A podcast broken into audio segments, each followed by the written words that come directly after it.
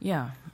Uh, I don't think we actually have anything planned for today. No, we don't really have anything planned. I mean, I, I have mean- things I can talk off the cuff about, you know, as Yeah. as always. Uh, uh, and I, I was actually thinking of, you know, talking a little bit about, um, you know, since since well, we we have been trying to steer clear of the whole coronavirus issue, but inevitably we'll have to uh, make our way back to it. Uh, there's been a lot of interest recently in the whole issue of uh, wet markets, and Uh-huh. you know whether or not wet markets are responsible for the virus emerging in the first place, or you know just the role of wet markets in uh, the origins of pandemics in general, and what we need to do about about, about uh, wet markets. Have you have you been keeping up with any of the uh, discourse around this Not recently? Really? I mean, I have, you know, there are always um, a couple of articles, right, floating out, floating out there about, you know, what Well, are more more Twitter hot takes than about there are articles, yeah. but lots of I'm Twitter hot takes not as well. really so. on Twitter these days, to be honest. So Well, I am so yeah, and I think for better or for worse. I think like you know Twitter it kind of self organizes into you know various um uh, Echo chambers.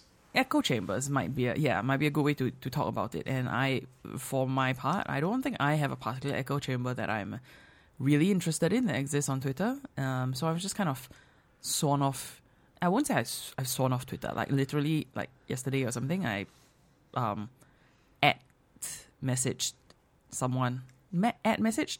But I mean you know what I mean basically like replied to someone on Twitter. Sure, um, sure, yeah. yeah, but but I mean, I, I realized like that was the last message that I've sent in a year, I think. So yeah, so I, I Yeah, fair average enough. I average like a message a year on Twitter nowadays.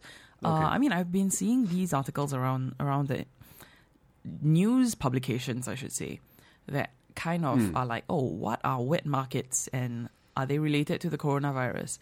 And um, people striving to make a distinction between a a wet market and a wildlife market. Um, right. And I think primarily in that respect, what what these publications are trying to do. I know the Guardian had one. Um, I don't remember if like the New York Times had one. And yeah, I just revealed my political sympathies, right? Like those are the two newspapers that I read. So um, the Daily Mail and sorry, yeah. yeah. So I think the uh, you know they they primarily are just kind of like clarifying um, what the Wuhan South China market um, is and is not, right, right? Yeah. And so Yeah, yeah. um, the Wuhan South China market is a wildlife market, uh, among other things. Or I guess I, I guess Right, you so can say I- I that. mean- yeah, it's a market with a wildlife component. I guess. Yes, I, Right? Yeah, yeah, Yeah. Wh- Which is you know typical of many markets in you know Asia, Southeast Asia. Yeah. Not not just in Asia in particular, but you know large parts of the world. You have markets that sell a mix of livestock based produce, you know, Mm-hmm. uh, farmed produce, and also produce that are harvested from the wild. Right. Right? You know, even in I mean. Put it this way: Look at Japan. Uh, before it was closed, Tsukiji Market is basically a wildlife market Right. Yeah. Yeah. because Yeah, it sells fish much. Caught from Yeah. the sea. Yep. Yeah, and um, the kind of contrast with wet markets um, was the way that I think was the Guardian that phrased it was that um, the defining quality of a wet market is really that it is wet without the without meaning to seem like very redundant, but it, it the the the stuff that you will find at a wet market is more akin to what you would find in a supermarket with the uh, minus the canned stuff. Although you you can you do do get packaged packaged food at a wet market, you can, but Yeah, the primary exactly. the primary feature is that for the fresh food, right, the fresh meat, the produce, and so on, um, it is not packaged in the way that you would find in a supermarket, right? It doesn't go through a factory packaging Mm-hmm. process. It just comes straight from the port or you know off the truck. I mean, I'm just saying that because it's Singapore, right? But real, the- Right. whatever it is, right?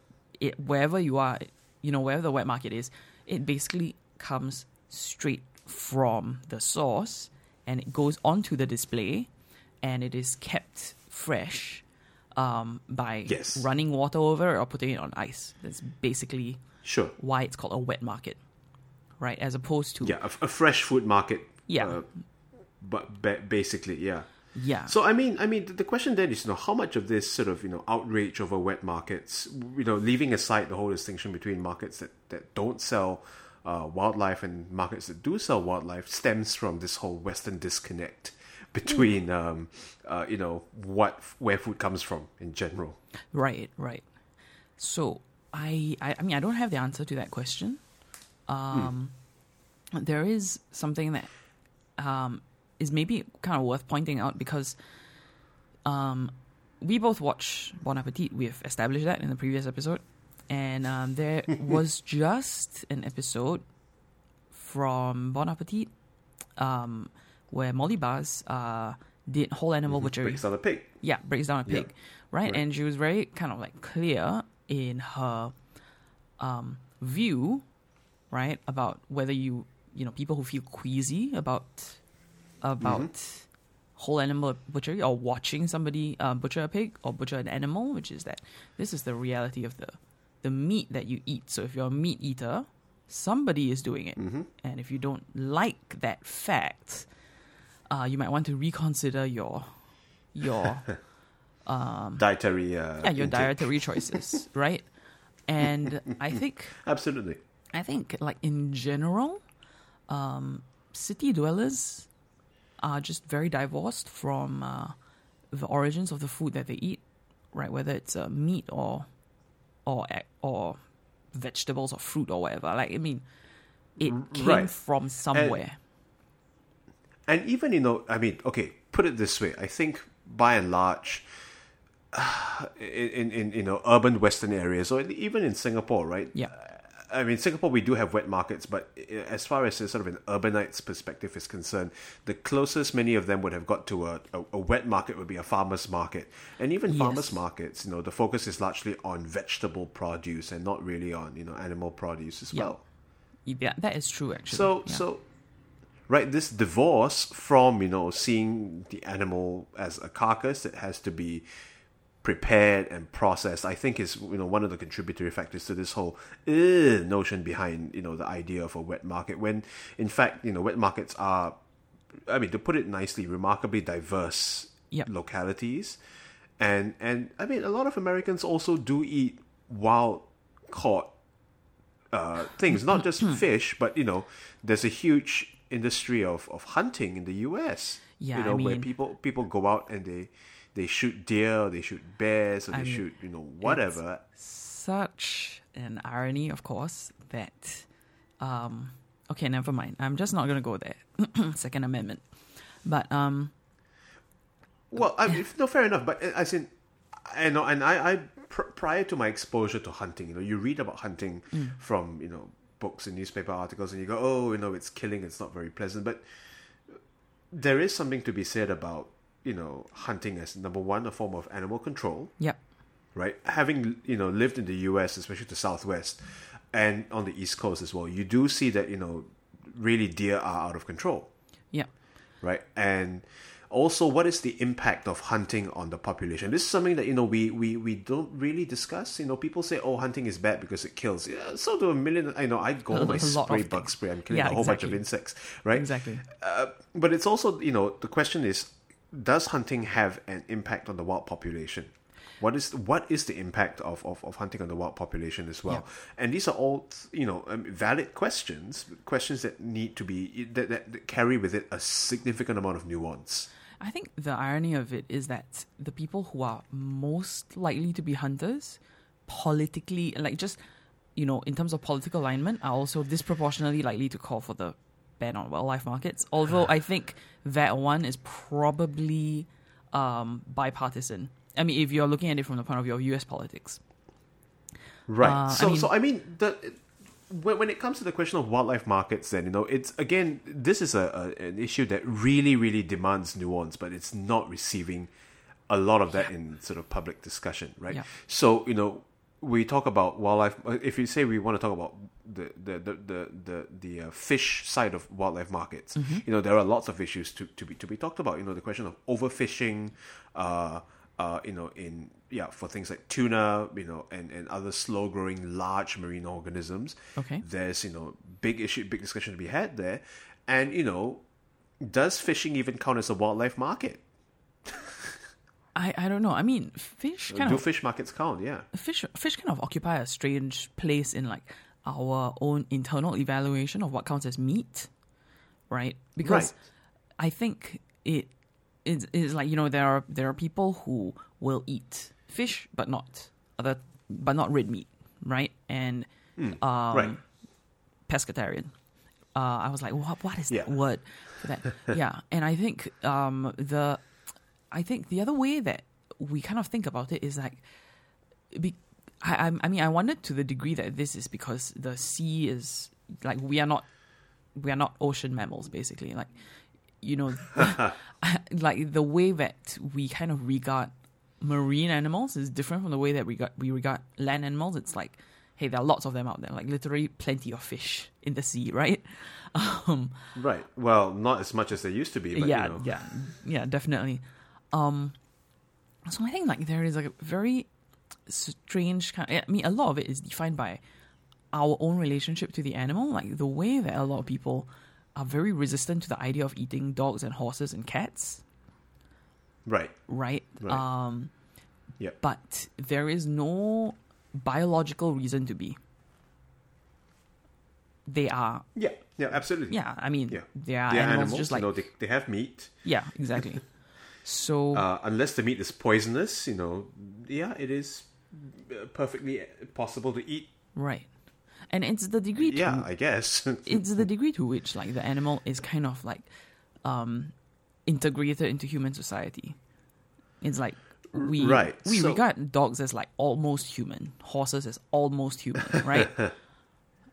and Yeah, uh, yeah, So I mean, it, it- then you know we come back to this whole question of okay, so what do we do about wet markets, or more specifically, what do we do about wildlife markets? Because you know, th- th- there is there is this element of of of of bias coming in, right? You know, most of the people engaged in this discourse are coming in from the west, and they are much more familiar with eating pork, you know, chicken and beef, right?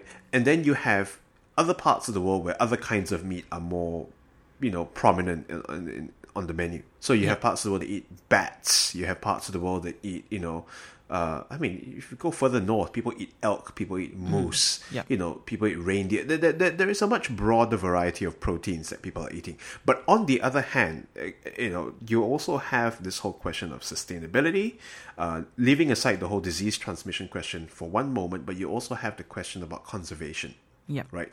How many bats can we extract from the environment uh, on an annual basis uh, in in a manner that's sustainable? How many, uh, you know, uh, uh, uh, yeah, how much game can we can we can we extract from the environment without destroying the environment, right? And you know, on on the issue of game, you have cases like like the UK where you know entire native habitats are being wiped out and predators are being uh, wiped out in order to preserve game habitats purely for hunting which Right. in itself is also running counter to this whole idea of you know sustainability and conservation minded consumption right. I mean, th- so this is a question, right? Which is that um, if you think about, you know, the point of view of a lot of, um, I don't want to say environmentalists because I, I don't think that really accurately captures. it's a very like- colored term it's a very colored term and it's also very broad, right right? In the sense that environmentalism can stand for a lot of different things to different people. But I think where I'm coming from is, you know, for the people who make the argument that oh, factory farmed meat is bad, um, like you know, it's animal cruelty and so on and so forth, right? The flip side of it is that the factory farming, uh, often, or I w- maybe I won't say often, right? Because they they tend to be um, concentrated around like countries who, you know, in a sense, have an excess of everything, including food. But factory farming allows us to have um, a, a scale that is not possible with wild meat. Right? It's like right. where do we well, it's not just scale, but also biosecurity as well. Right, This is yeah. you know this is something that is incredibly important in the age of bird flu as well. Yep. I mean, I hear an ambulance, and uh, as much as It's, I would it's like my to, end. Sorry. I know. I like as much as I would like It to feels- comment on it. I think this is again Sorry. sinister this is times. you know. It feels like living in New York. you know, I mean, here's the thing, right? Like, um, you know, my, um, in university towns, I mean, I, I don't know what it's like in Albuquerque, but in, in university towns, like, an ambulance on a weekend is someone getting drunk.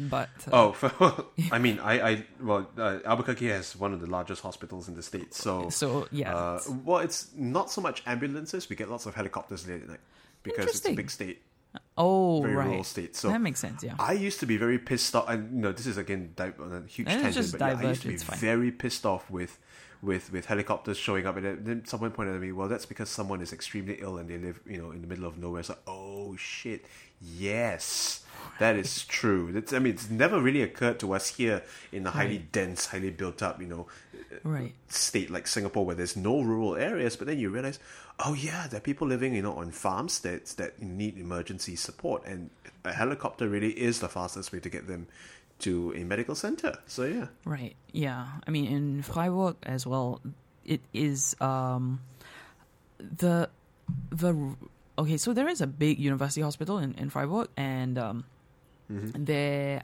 it it serves quite a large area because the area outside of Freiburg is mostly uh, rural. Um, right, but yeah, I actually don't know how many people are, you know, kind of like being shipped in um, into the university hospital. I think I think part of it is that a lot of a lot of the surrounding area is mostly um, they tend to be uh, elderly folk, and so if they have chronic conditions, they tend to be fairly well managed. Like they come in, they come into town like regularly for their their, their checkups and so on. Um, right, but then again, most of the actual students, most of the people in Freiburg, right, like they skew young because of the because of the number of universities in town. And yeah, a Friday night yeah. a Friday night ambulance is is somebody who got drunk.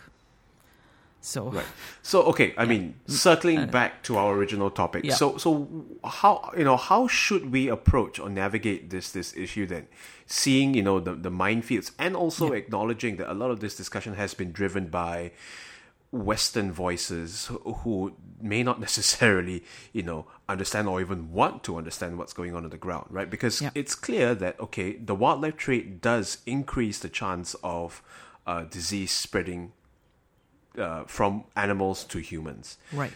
Although, I mean, if we look at the case of bird flu for that matter, I mean, bird flu spread through chicken farms because Yeah. you get migrating birds, you know, mixing with with with chickens that are roaming around on a you know on a farmstead, and then Right. the virus jumping from wild birds to chickens, and then chickens to uh, to humans through Right. through you know aerosolized species. So so the question then is you know is there an argument to be made in the first place, and you know how do we approach this without number one, you know, being racist because Well, you know yes. let's be fair, many of these arguments are deeply based in, in, in, in racism or at least you know based in prejudice towards non-white cultures Mm-hmm. Yep.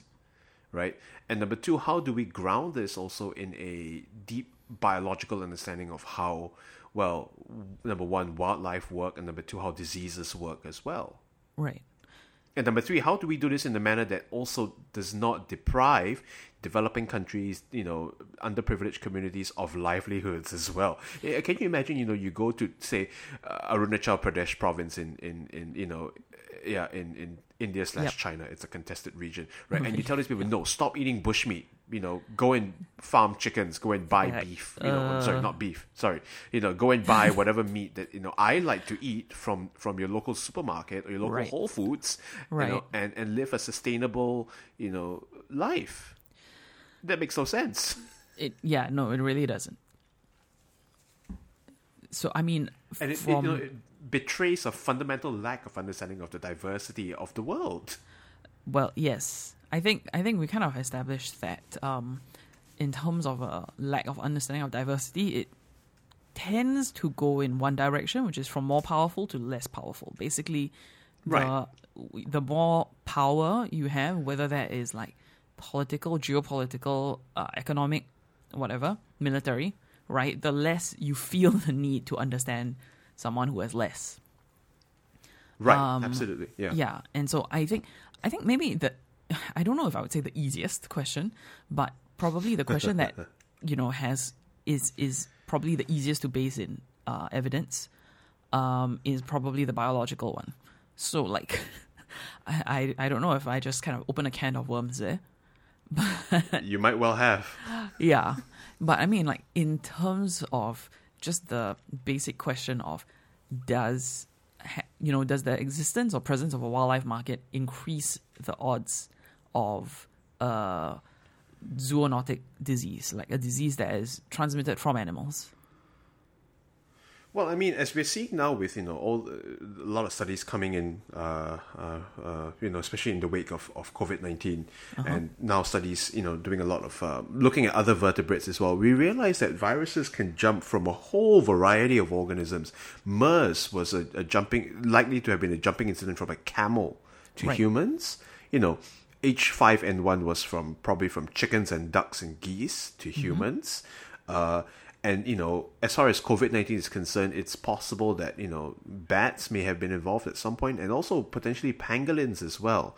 Right. So, so you know, base and, and SARS uh, is likely to have uh, originated somewhere uh, from a civet. I think there was some evidence of civets having been the reservoirs of SARS. So, I mean, Right. put it this way, right? If we, uh, you know, viruses exist, and of course, you know, going back to Nipah viruses, which come from I think from pigs, Japanese encephalitis as well, which you know occurs in a huge variety of of, of, of mammalian reservoirs. So, so the, the question is this, you know, um, how do we keep ourselves safe?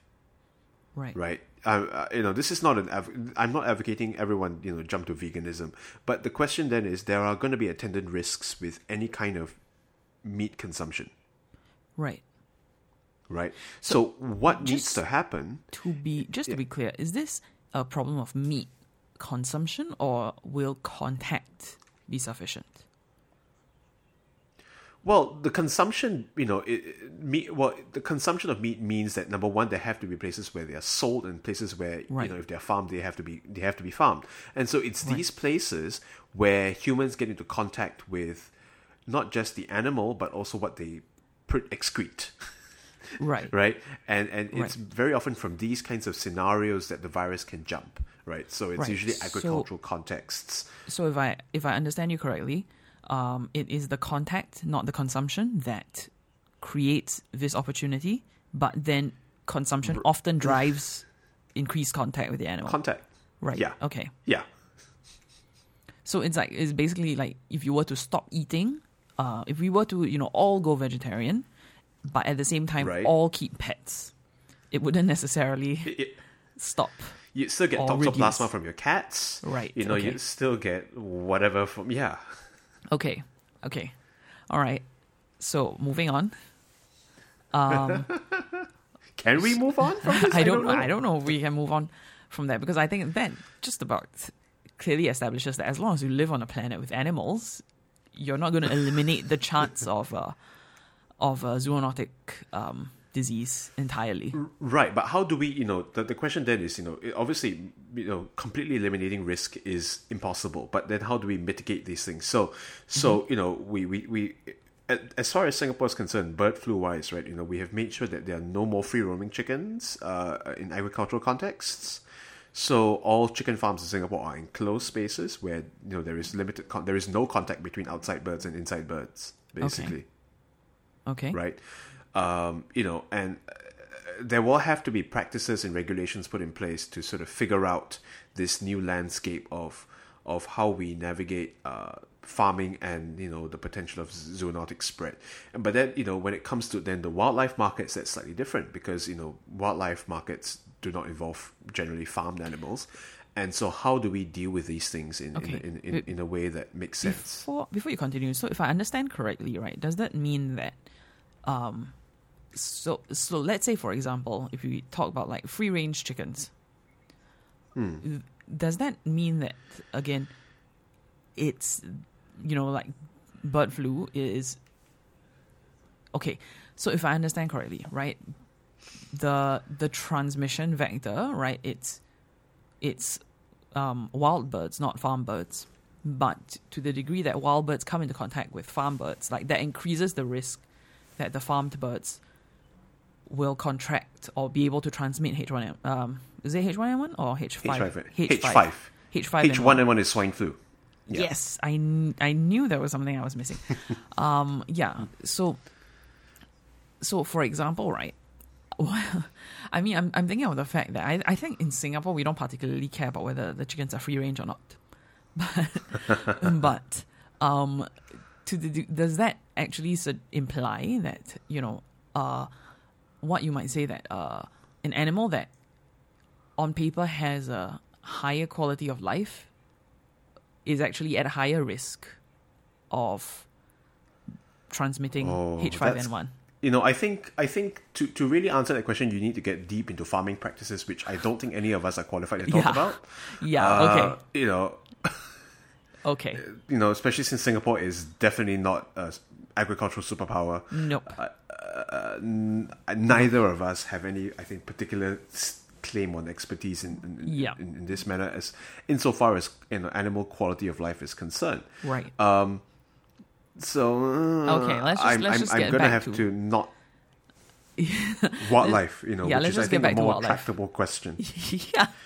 Which is saying something. right? You know, uh, yeah, but you know, and and it's even then it's not an easy it's not an easy situation because you have Mm-hmm. communities that subsist on you know on on the capture of wildlife right Mm-hmm. uh, i mean not hunter gatherers per se but you do have communities where where you know foraging is still a significant proportion of of of, of the, the protein that they consume right, Um, and you know there are cultural practices to be to to to bear in mind as well although you know fetishizing cultural practices can also lead to a whole new separate kind of kind of worms as well Right. uh, there was an interesting uh, story. I, I, I met this researcher once. We were giving a talk at an event, and uh, he was telling us about his research in Vietnam about how, um, uh, uh, you know, the, the consumption of, of python python wine is viewed as a cultural practice, Right. Right, um, where you know reticulated pythons are caught, and then the heart is is extracted from the la- still alive python, uh, Yeah. dunked into some kind of you know spirit, and then drunk.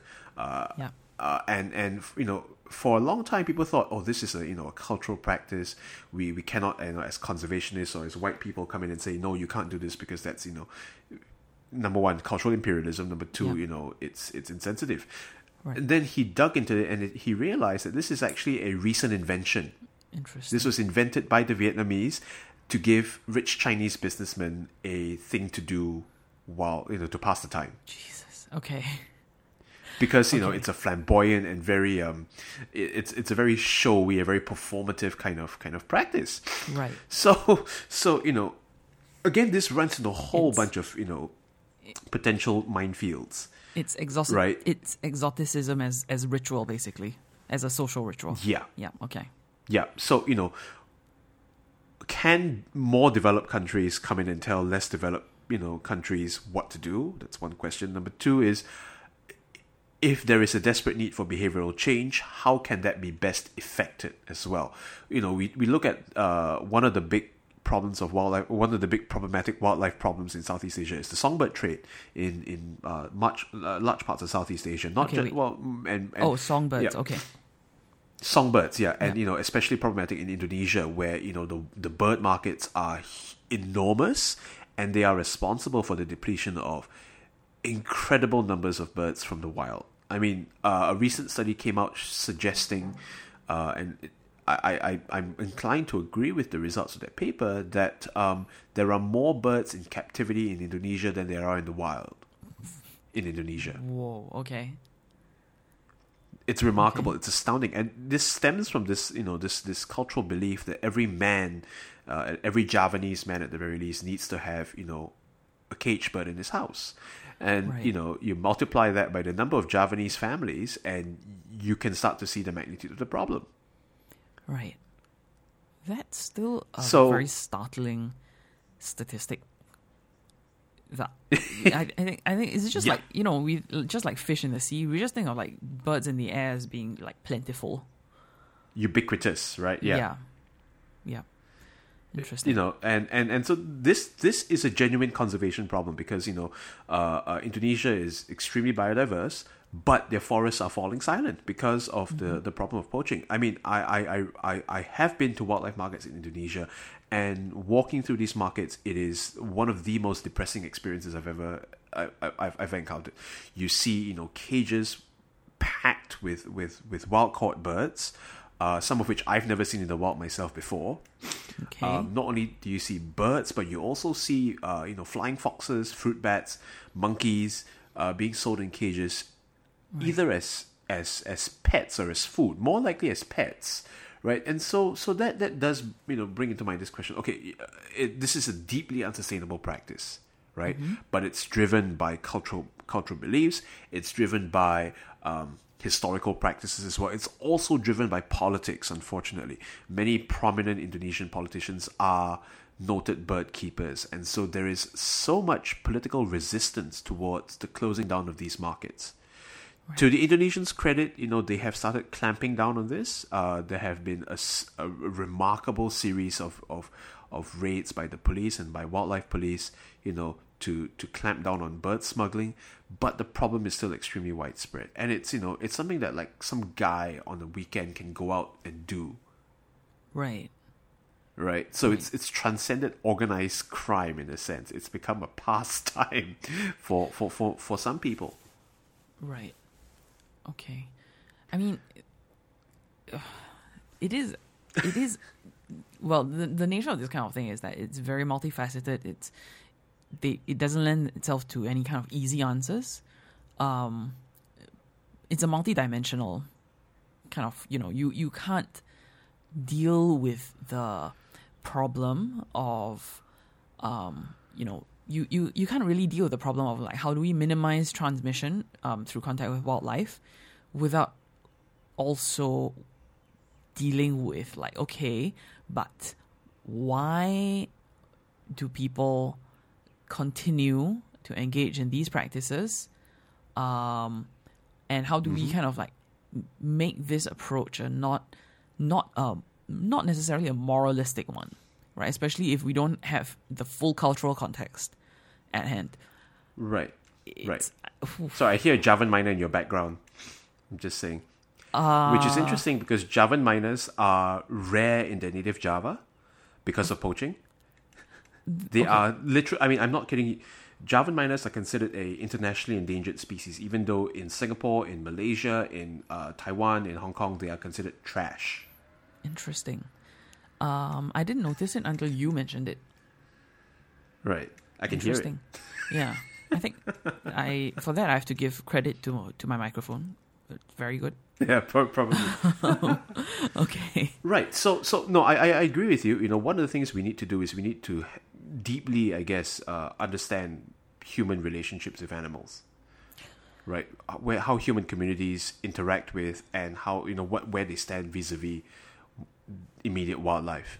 But also, you know, there is you know, and leaving Indonesia aside for, for one moment, right? We also have to interrogate sort of uh, broader global consumption practices with regard to not not not not food wise, but also pet the pet trade, Right. Okay. right?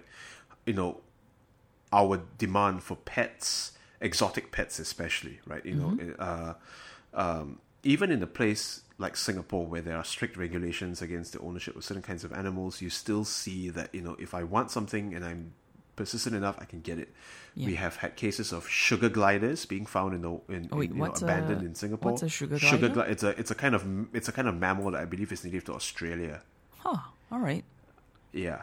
Uh, we've uh, had cases of hedgehogs being abandoned, tarantulas, uh, snakes, uh, you know, all kinds of, of, of, of exotic wildlife that are able to make their way through to Singapore, partly because we are a, a, a you know, a shipping hub, Right. uh, which very unfortunately makes Singapore, in fact, one of the world's largest hubs of the illegal wildlife trade, Right. Yeah. alongside Malaysia and Thailand as well. and Indonesia, obviously. Yeah, that's un- that's unfortunate. yeah.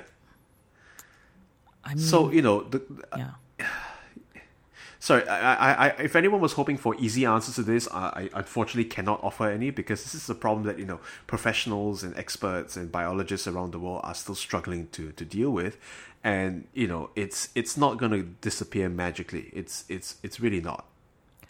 I'm I'm kind of thinking about the idea of a pet by itself, because I mean, um, I've never had one, right? Like, and I think I think uh, many families living in Singapore um, are, are kind of constrained in in the sense that you know if you live in a, a HDB flat, um, right away you're In kind a of small constrained. in apartment, the- right? Yeah. yeah in the in the number of you know all the types of animals that you can have like i mean obviously you can keep a rabbit you can keep a hamster and uh, you can keep some cats you can keep some dogs but i think actually the majority of dogs um, are not hdb approved just because of the size Right.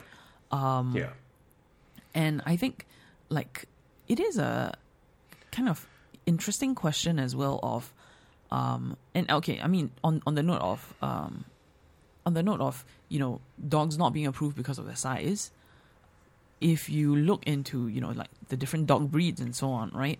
Like some dogs are simply not suited for apartment living because they just have an inclination to run or hunt or they just need space. Right?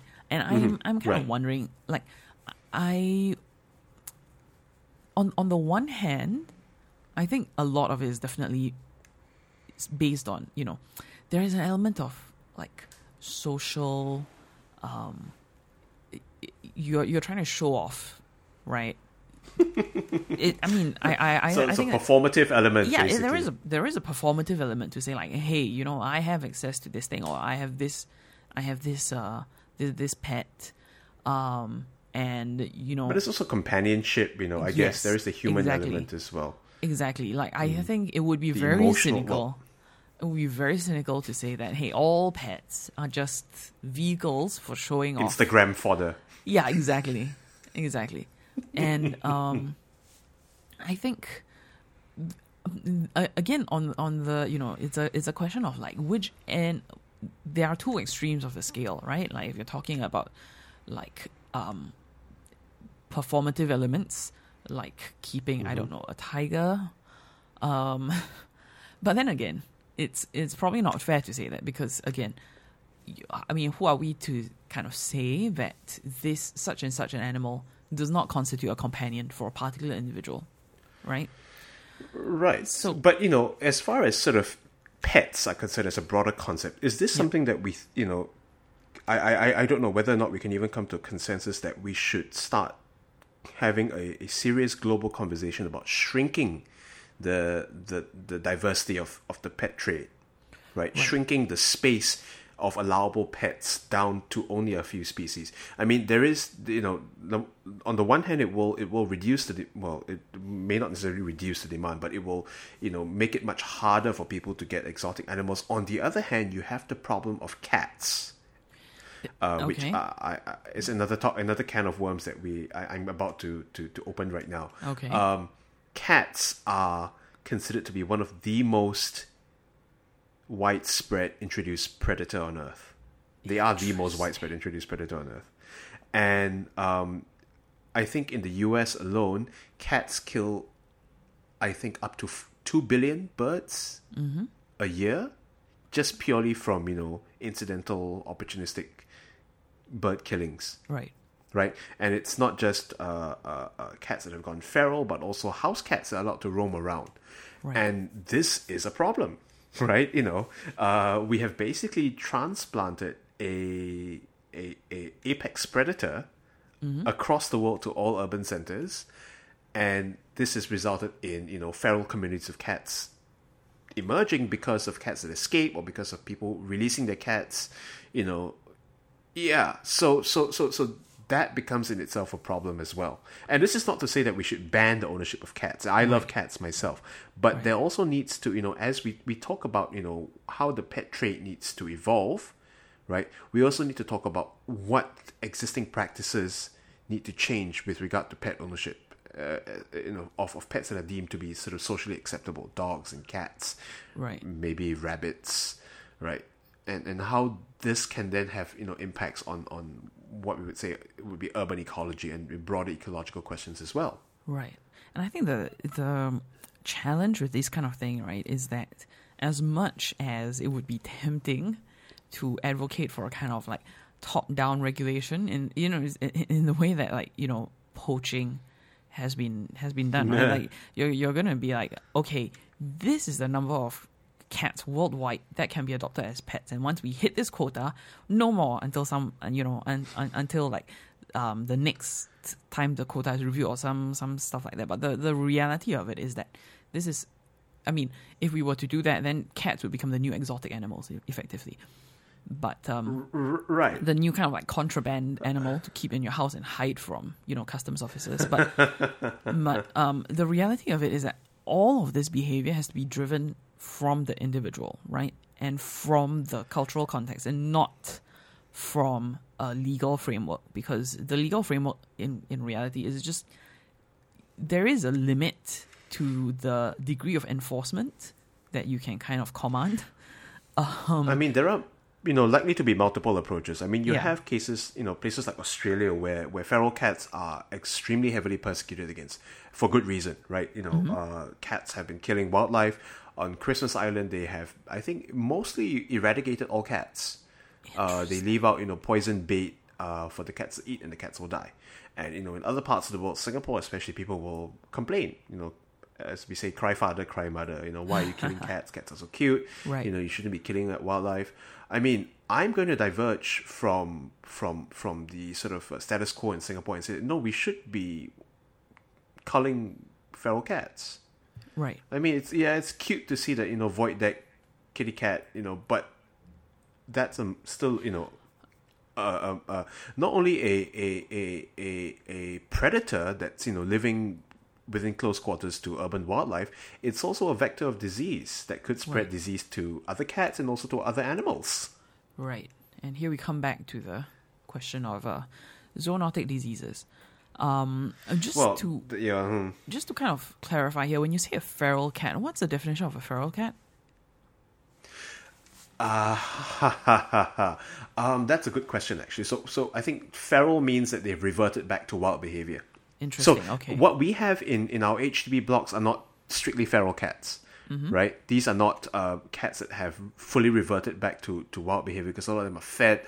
A lot of them continue to, to behave like domesticated animals. Right. But the instinct to hunt remains present in their biology, Right. And I mean, I think in their behavior. that that's also one of the things, right? Which is like to no matter how much you domesticate, there are there are some animals where you know you never fully root out that instinct. And uh, Yeah. as much as we would like to be like, oh, cats and dogs are you know cuddly and cute and so on, um, it's the the fact is, ecologically they are predators, right? Right. and um, right. he, and especially like working dogs, you know, they've been bred over Mm-hmm. many generations to hunt. Yeah. Um, Yeah. and like if you take a retriever or a pointer and you kind of like put them in an urban environment, that doesn't, you know, they're still nice and cuddly, but they're still hunting dogs. Right. So you know, the, the the question then you know comes down to one of eh, there there has to be. I I mean I I personally advocate for for a combination of both. You know, bottom up education type you know approaches, but also you there needs to be strong action from the top as well. Right. Uh, not just on cats and dogs, but also on broader issues of wildlife, you know, wildlife poaching. So Singapore has recently updated our Wild Animals and Birds Act. Um, this is a law that was put into place by the colonial government and has never been updated ever since. okay. There are in fact still there there were in fact still provisions for um, um, uh, uh, um, uh, animal baiting, so not feeding of wildlife, but you know like you know dog fighting and cockfighting type um, uh, uh, provisions, which obviously have I think diminished to a negligible state at this point in Singapore. Although you know, I don't profess to to fully know if this is still an ongoing practice locally. But right, uh, we have recently updated the law to number one, increase the penalties for feeding of wildlife, which I think is long overdue. Okay. Right, many of the problems we have with uh, urban wildlife and you know conflicts between humans and wildlife stem from the fact that we are feeding uh, animals or pigeons, for example. You know, the fact that many people still throw rice out the window to feed the pigeons is one of the contributory factors to the large population size of pigeons. Interesting. So Uh, same how- with uh, monkeys and wild pigs. Yeah, I think like monkeys and wild pigs, like you know, for for the people who uh, are in a position to kind of encounter them, like you see the signs that like don't feed the monkeys, kind of thing. But out of curiosity, like how does this relate to you know the the feral cats, right? Like, is there would there be a penalty for feeding? Uh, they don't say feral cats, but there are people who call them like community cats or neighborhood cats. Right. Yeah. So so I think this this act specifically covers wild animals and birds. So I think domesticated animals like cats are not covered under the provisions of this act. Okay, I mean, it's, I it's should com- I'm not a I'm not a lawyer, Uh-huh. not a wildlife lawyer. Uh, so this is something that you know you should uh, a lawyer needs to might, would ideally step in and, and comment on as well. Okay. I should just briefly also add that, you know, when I say like some people call them community cats or neighborhood cats, that um, I would also include myself in this category. I mean, I'm not being like, ah, call all the cats kind of thing. Um, but it's it's more about like, how do we do this, as you said, in a responsible manner. Right. Yeah, and you know, n- uh, this this is always going to be an issue that, and, uh, as with all things wildlife, it's always going to be a problem to navigate. Right. On the one hand, yes, I can sympathize with people who say, you know, we shouldn't be rounding up cats and killing them. Okay, but the, the the flip side is, do we have enough people to adopt these cats? Right.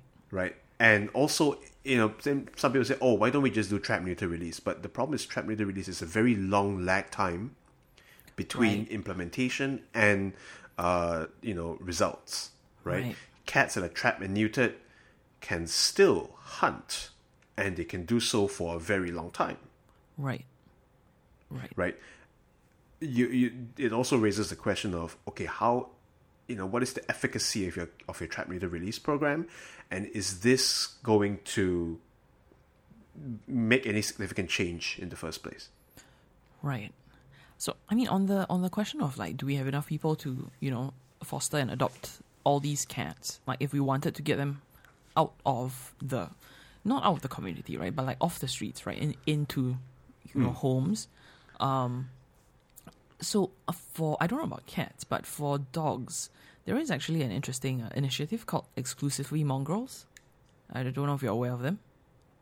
Okay. Oh, I've never heard of this before. Yeah. Oh, that's interesting. So- right. um, basically what they do is uh, I'm, I'm I'm not sure whether they are you know like a registered charity or just like a Facebook group or I actually have no idea what the operations of, of it are. Um, literally all I do is I follow their Facebook page and um, they post cute pictures of dogs who get adopted. So um, that's kind of like my feel good, uh, you know, my feel good like Facebook read of the day. But um, what Right. they do is basically they find dogs that have that are out in the community and often are abandoned or struggling in some form, like they are emaciated or they have injuries and so on. Um, they they place them with fosterers um, while they're nursed back to health, and uh, often also if they are really you know they have not been like house trained and so on, then the fosterer will be kind of like responsible for training them, right? And then I am aware of a group that does something similar called Save Our Street Dogs (SOSD). interesting. Yeah. Yeah. So I think this might be a part of a broader uh, It uh, could be. series of NGOs that are working on this problem. Right. Yeah, and then they um they kind of you know place they have these like adoption drives to try and Mhm, Right. place these dogs in homes. And I think what's interesting to me is that um, they do kind of they have very good uh, photography, right? Like they really put these dogs in the best possible light. Um, but occasionally, you still do see that there are certain dogs that they have a lot of trouble placing, and these tend to be the ones who, you know, they don't meet our standards of cute, right? And the Right. fact that they deal exclusively in, in street dogs um, means that, you know, these are in ver- exclusively mongrels, like is right there in the name, right? Yeah. These are not Yeah. like your typical, like, oh, this is such a cute little Pomeranian or, or, or like a Chihuahua or a French Bulldog or whatever. Like, these are dogs that um, they look like street dogs, right? And I think Right. we have a certain image uh, um, associated with these types of um, street animals. And I think, right, like regardless of how good the photography is and like how cute the animal is and and the fact that um, mongrels are often, you know, fitter than purebreds, like there is kind of that hurdle that is very hard to overcome. Because I think like when people imagine themselves with like a dog or a cat, they imagine themselves with like a golden retriever. Or they imagine themselves with like a chihuahua, right? They imagine themselves with a very Right. particular image that they've seen somewhere. And um, it's kind of hard for some people to come around to the idea that, hey, actually, if what you're looking for is, you know, um, companionship or somebody to add to, to the family, then you might not necessarily be out to just like, you know, you can't really like create a model child, right? Um, Yet. Mm, Probably a topic for a different day. Right. But I, I think we we still maintain this distinction between what constitutes a pet and what constitutes a, a street animal. Which of course is part of the Right. problem that we've been discussing, right? About Yes. pet And so, which is why, you know, if, if you ask me, this is not something that a, a sort of bottom up thing can, can necessarily solve as well, because this is addressing a sort of broader, again, draws back you know, as we as we circle around this whole idea about human relationships with, with wildlife. It's it, it centers around how humans interact and relate to wildlife on a societal level. Right? Right. whether it's wildlife as a source of food, whether it's wildlife as a sort of com- a source of companionship, whether it's wildlife as a status symbol, whether it's wildlife as you know uh, a source of livelihood as Right. well. Um, these are these are all things that that you know we need to take a much deeper look at um, uh, if we even want to have any chance of yeah addressing the issue at a, at a, at a broader level. Um, and in a sense, you know, when, when when we talk, you know, when we talk ecology, we talk about spatial scale. So this is not something a single individual can accomplish, but it's something that has to happen at a, at a societal level. So this is something where you know we have to be sensitive to cultures, we have to be sensitive to cultural differences, but at the same time, we also have to be sensitive to to to you know broad imperatives as well. So how all these issues are likely to be addressed, you know, will vary. It'll be piecemeal, unfortunately, but it, that need you know that takes into account this idea that there that there cannot be a one size fits all approach. There cannot be a a you know a universal approach to solve all wildlife issues, to solve all zoonotic issues, to solve all pet issues. Um, you know, but it needs to happen regardless. You know, there needs to be a change in the way we. The, there needs to the status quo is no longer functional. right. Let's put it this way. I mean, it turns out like stuff is complicated. Like who knew? Who knew? The the funny thing is when I was in undergrad at uh, NYU New York University, they started um, an animal studies department, Right. and I think as with as with um as with fields that tend to be interdisciplinary, right? Like when the department was first started, I think a lot of people kind of struggled to be like, um, so what do they do exactly? like, do they? Because they were quite explicit, I think, in in specifying that like this is not like a veterinary studies course, right? You're not just studying animals, um, and you're not just studying ecology. Um, but I think one thing that they mentioned that the uh, that the department was going to do was to study the relationships between animals and humans, which I think um, I think it's quite clear, especially with COVID going around and and everything that we've discussed here is actually quite um, an overlooked part, right, of how we relate to animals. Because obviously, at this point, agricultural economics is a developed field, veterinary science is a developed field. Um, but in I, I think strange as it is, I don't think we really have a academic discipline that's devoted to examining exactly why humans why humans treat animals the way that we do. Right. No, Right. that, that that is a fair point. Yeah. And you know, having that sort of theoretical underpinning will be very important for shaping, I guess, how we move forward. Yeah. Yep. So, interdis- interdisciplinary academics also important. Who knew? Ugh. well, Okay. yeah, but you know, I mean, the the whole wet market issue is still no easy answers, basically, right? Even the WHO statement was kind of hemi and hoy, is what they said. Yeah, you know, Yeah. we need to do something about, about wet markets, but you know, we need to bear in mind that certain communities depend on this and and that, and that. So it's. I, I don't have a solution to, to, to this, right? You I know, mean, clearly something yeah. needs to be done about some kinds of markets. To to say all wet markets are bad, you know, across the board, that that is not, I think, something that we can justify at this point in time. Yeah. But we need to examine, you know, practices within wet markets. We need to look at, I mean, there's there's the issue of hygiene, but of course, when you talk about hygiene, there's all this, you know, cultural baggage that comes along with this as Yeah. well, as we see in recent discourse in Singapore as well. Yep. Um, uh, you know, and and and yeah, I I, I, I I don't have a good answer to this. I'm sorry. I mean, I don't think anybody has. Um, or else, okay, I was gonna say I don't think anybody has, or else we would coalesce around it pretty quickly. But then I think that is also not true Yeah. because No. because humans are uh, can Because be humans. difficult. Yeah, it's humans. Because humans, full stop. yeah, because Yeah. humans, pretty much. Yeah. Okay. so, I mean, at this point, we've been recording for about close to an hour, and Yeah. uh, I think for the we have gone of- nowhere. we've gone nowhere. But actually, for the first time, I mean, for the you know, this is the first episode that's actually relatively self-contained, right? It's, it didn't. It didn't like just go from like wee from like one topic to like a completely different topic. Um, yeah, I just submitted the podcast to Apple Podcasts, so there's that. Excellent. Wonderful. Yeah, and then Apple will take however long it takes to to approve it, and then hooray! I also made a podcast cover art. Wonderful. Yeah, it's four emojis. Oh, It's- wonderful.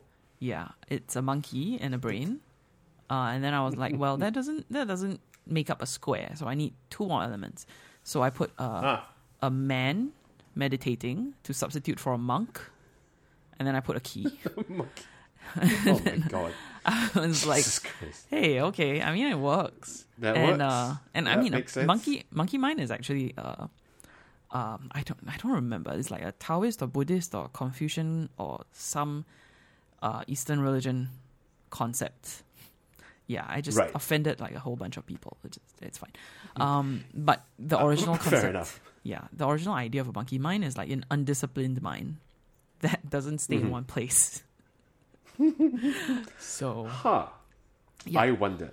Right. yeah, So I think yeah, yeah. Uh, we, Yeah. we we haven't resolved any issues, but uh, hopefully you know we have at least covered some of the complexities of of of you know yeah the whole wildlife issue, and you know hopefully it leads to a lot more nuance in terms of you know f- downstream discussions and how we how we address this issue as well in the future. Yep. Okay, so I think that will be all for for this week. I think. Yes. Um, Yeah. All right. All right. I will see Till next you week then. Uh, next week then. Yeah. Okay. Yes. Okay. All right. And I'm going to stop right now.